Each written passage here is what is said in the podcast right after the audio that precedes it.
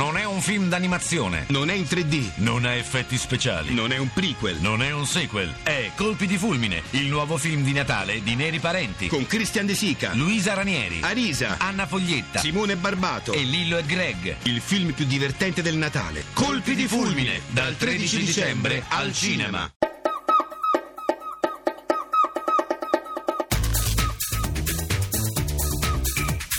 Habitat, GR1 Ambiente.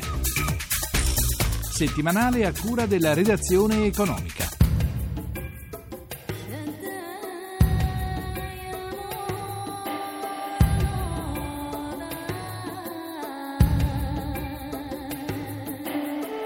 Fallimento o parziale successo, i negoziati sul clima sono terminati a Doha, la capitale del Qatar, senza decisioni davvero significative. Molti paesi, tra cui Russia e Cina, non hanno voluto assumere impegni sui limiti delle emissioni di anidride carbonica, causa principale del cosiddetto effetto serra, che provoca il surriscaldamento del pianeta.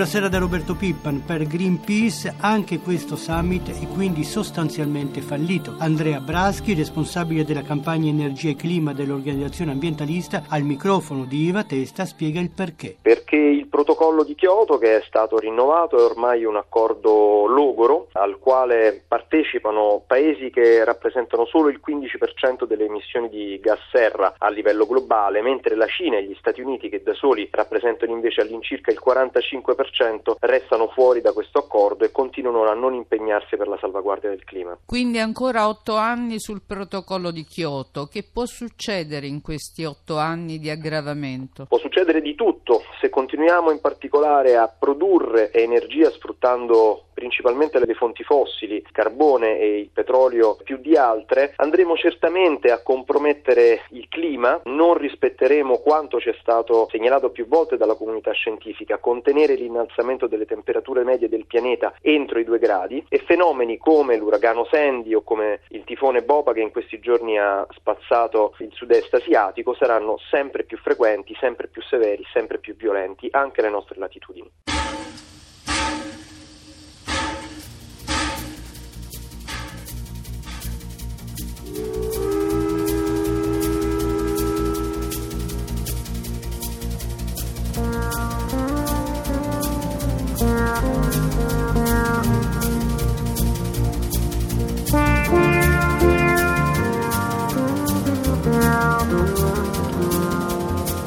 Corse lente, disservizi, sovraffollamento. La vita dei pendolari non migliora, lo confermano i dati raccolti da Legambiente che ha tracciato la mappa delle 10 linee ferroviarie peggiori d'Italia ed ha indetto una giornata di mobilitazione contro i soliti vecchi treni. Martedì 18 sarà dedicata alla mobilità sostenibile. Ma quali sono le peggiori tratte ferroviarie? Edoardo Zanchini, vicepresidente di Legambiente. Noi abbiamo individuate 10 dal nord al sud Italia, ma evidentemente c'è una scala di priorità. L'esempio per noi più emblematico è quello della circumvesuviana, c'è una linea che porta a Napoli che ogni giorno viene frequentata da 105.000 pendolari, cioè il doppio delle persone che ogni giorno prendono l'alta velocità tra Roma e Milano e che in un anno hanno visto la riduzione del 40% delle corse, cioè quasi un treno ogni due è stato tagliato e in più abbiamo situazioni di disagio che ogni giorno crescono per ritardi, per treni vecchi, per tagli di ulteriori linee, ma altre linee come la Roma-Viterbo, anche qui frequentata da quasi 100.000 persone, o la Padova-Mestre sono drammatiche. Altro caso che citiamo molto grave è quello del taglio delle linee, cioè sono proprio delle linee ferroviarie in Piemonte, 12 in particolare, che sono state completamente soppresse. E poi ci vogliono tempi interminabili per attraversare l'Italia. Sì, c'è oggi una grande attenzione nei confronti di quella che è l'alta velocità. Sulle altre linee purtroppo oggi c'è una situazione molto grave di treni sempre più inaffidabili e in più alcune tratte, tra virgolette, secondarie che sono in una situazione di sempre maggiore disagio per chi le usa tutti i giorni per muoversi per motivi di lavoro o di studio. Ma tutto questo perché le regioni investono meno che nel passato? Le ragioni sono due. La prima è che lo Stato investe meno che in passato. Lo scorso anno, quest'anno e il prossimo anno complessivamente ha investito quasi un quarto in meno delle risorse rispetto ai tre anni precedenti, che vuol dire che ci sono meno soldi da parte dello Stato e in più le regioni che hanno avuto il potere di regolare i rapporti con le concessionarie, in particolare con Trenitalia, e poi di investire risorse proprie, non hanno fatto bene il loro compito, pensano più a realizzare nuove autostrade eh, piuttosto che a gestire bene il servizio aereo pendolare e per capirci la quantità di risorse che investono, praticamente in nessuna regione si arriva a spendere neanche l'1% del bilancio regionale per i pendolari. La Campania, il Lazio, la Sicilia, il Veneto, la spesa per i pendolari è praticamente pari a zero. È chiaro che bisogna cambiare. È diminuito tutto, ma non il prezzo del biglietto. In questi due anni, cioè 2011-2012, in tutte le regioni italiane si è intervenuti sul prezzo del biglietto con aumenti che arrivano al 25% come in Umbria, ma in quasi tutte le regioni si arriva al 10-20%. Questo per salvare qualche linea, perché in nessuna di queste regioni ha aumentato il livello del servizio, quando il numero di pendolari sui treni aumenta.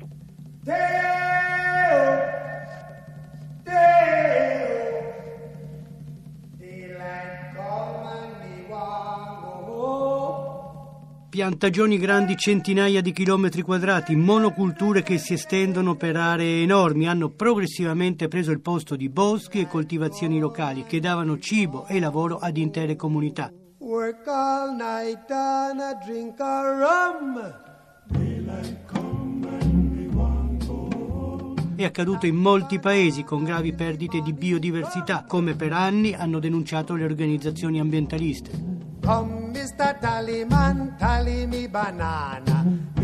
Multinazionali come la Chiquita, che esporta banane in tutto il mondo dai paesi del centro e del Sud America, sono state accusate di essere poco sensibili ai temi ambientali. Come si difende il colosso delle banane? Luciana Luciani, responsabile relazioni esterne in Italia. Il tema della perdita della biodiversità, quando ci sono grandissime estensioni e sostanzialmente delle economie basate sulle monoculture, è un problema vero reale e si pone ancora più gravemente nel momento in cui tutto questo si svolge in climi e in paesi dove gli ecosistemi sono ancora più fragili. Eh, evidentemente Cichita questo problema se l'è posto e infatti la sostenibilità ambientale è uno dei tre pilastri sui quali l'impegno della Corporate and Social Responsibility ruota. Concretamente? Abbiamo realizzato dei progetti che abbiamo chiamato Nature and Community, proprio perché sono iniziative che tendono a prendersi cura dell'ambiente da una parte, quindi del rispetto della biodiversità, della ricostruzione dei corridoi biologici distrutti dalle enormi estensioni di piantagioni di banane, con interventi di riforestazione impegnativi e dall'altra parte sostegno economico ed educativo per le comunità locali. Perché le comunità locali sono le prime ovviamente a soffrire quando si creano delle piantagioni gigantesche di banane e quindi le loro produzioni non ci sono più. Molti di questi agricoltori però producono banane anche per voi. Sì, in parte producono banane anche per noi, in parte continuano a produrre le banane per il consumo locale. Diciamo che abbiamo cercato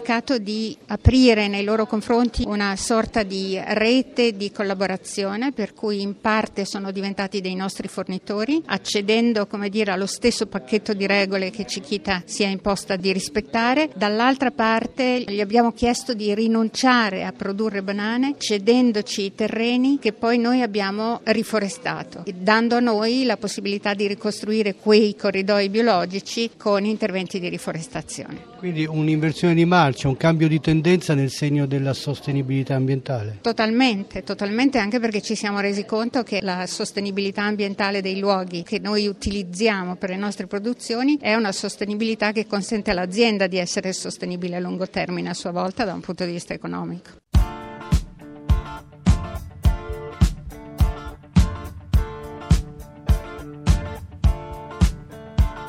Rispetto dell'ambiente e tutela del lavoro devono dunque andare avanti di pari passo, ma come abbiamo visto in queste ultime settimane, e torniamo nel nostro paese, non è sempre così. Quale insegnamento si può ricavare dalla vicenda dell'Ilva di Taranto? Salomone Gattegno, presidente del Comitato Tecnico per la Sicurezza di Confindustria. L'esperienza dell'Ilva ci ha insegnato uno che i problemi a lasciarli a dormire non si risolvono da soli, che problemi vanno affrontati, vanno affrontati molto rapidamente. Io credo che però però l'Ilva è un caso un po' a sé, non è che ce ne siano molti in Italia. Se si affrontava un po' prima sicuramente sarebbe stato meglio, comunque l'importante è che adesso si vada avanti e che non si perda l'industria dell'acciaio in Italia perché sarebbe un dramma, favorirebbe i nostri concorrenti e sarebbe un grande dramma per l'occupazione in questo momento particolarmente delicato. Per di più Ilva fornisce molte aziende italiane di materia prima che poi le trasformano dai tubi alle scatolette a tutta una serie di altre cose,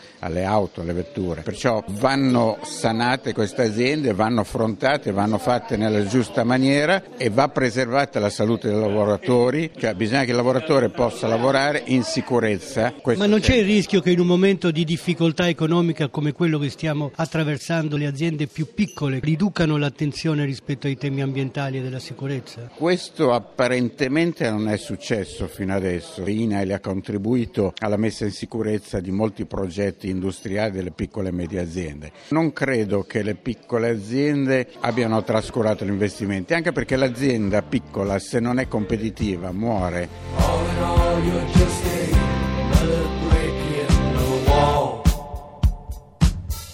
E per oggi la nostra trasmissione termina qui da Roberto Pippan e in regia da Francesca Librandi l'augurio di una buona serata. A risentirci venerdì prossimo.